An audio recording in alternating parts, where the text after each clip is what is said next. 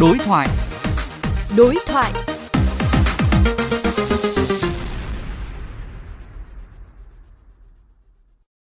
À, xin chào ông Lâm Đình Thắng. Vì sao thành phố Hồ Chí Minh phải lắng nghe mạng xã hội ạ?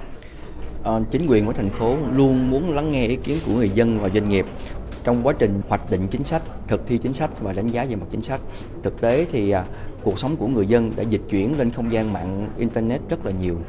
Với 10 triệu dân của thành phố thì hiện nay chúng ta đã có khoảng 22 triệu tài khoản mạng xã hội hoạt động thường xuyên. Do đó mạng internet có một cái lượng thông tin trao đổi, tương tác, ý kiến của người dân rất là lớn. Do đó rất là cần thiết phải có một cái công cụ tổng hợp lắng nghe ý kiến của người dân trên mạng xã hội để từ đó đánh giá về các chính sách của thành phố ban hành hiệu quả như thế nào. Thì với cái phần mềm này thì chúng ta sẽ trực tiếp lắng nghe như thế nào với cái dư luận và ý kiến của người dân ạ? Ứng dụng này là một cái phương tiện về mặt công nghệ thông tin để giúp chúng ta có thể tổng hợp thông tin nhanh hơn, nhiều hơn, đầy đủ hơn các cái ý kiến của người dân về vấn đề văn hóa, xã hội, kinh tế cũng như là các cái chủ trương chính sách của lãnh đạo thành phố. Thì ứng dụng sẽ tổng hợp các cái thông tin, phân tích, đánh giá, đưa ra những cái xu hướng và có phân nhóm các sắc thái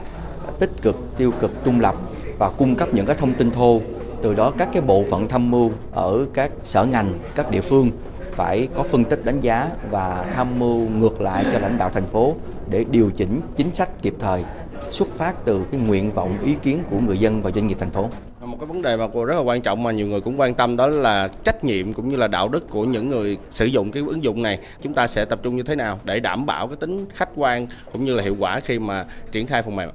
Vấn đề an toàn thông tin và bảo mật thông tin là một trong những vấn đề chúng tôi rất quan tâm khi triển khai ứng dụng này. Do đó trong thời gian sắp tới à, chúng tôi sẽ triển khai những giải pháp về mặt kỹ thuật. Một là phải phân quyền hai là phải giám sát quá trình sử dụng các tài khoản và quan trọng nhất là phải ban hành một quy chế sử dụng cái hệ thống này. Và mục đích sử dụng cái hệ thống này phải gắn với việc là chức năng nhiệm vụ của từng cơ quan đơn vị và trên hết là phục vụ cho chính quyền thành phố, phục vụ cho người dân và doanh nghiệp, không được sử dụng vào các mục đích cá nhân sai pháp luật. Chúng tôi mong muốn rằng là các anh chị luật sư sẽ tư vấn thêm cho người dân và doanh nghiệp hiểu hơn về các quy định pháp luật trên không gian mạng, đặc biệt là gắn với ngành thông tin truyền thông để có thể là cân nhắc khi mà cung cấp thông tin trên không gian mạng và đặc biệt là phải để bảo vệ cho cá nhân, cho gia đình và cho bạn bè của mình. Và cái thứ hai là uh, chúng tôi mong muốn rằng là đoàn luật sư thành phố có thể tư vấn cho cơ quan quản lý nhà nước có thể xử lý và dự báo đánh giá được các những diễn biến ngày càng phức tạp và ngày càng đa dạng trên mạng internet. Cái việc mà chúng ta ra mắt các phần mềm lắng nghe mạng xã hội có ý nghĩa như thế nào trong cái quá trình chuyển đổi số của thành phố ạ? Thành phố Hồ Chí Minh có một cái chủ trương là sẽ cố gắng đưa nền hành chính của thành phố vận hành trên các nền tảng số cơ bản vào năm 2025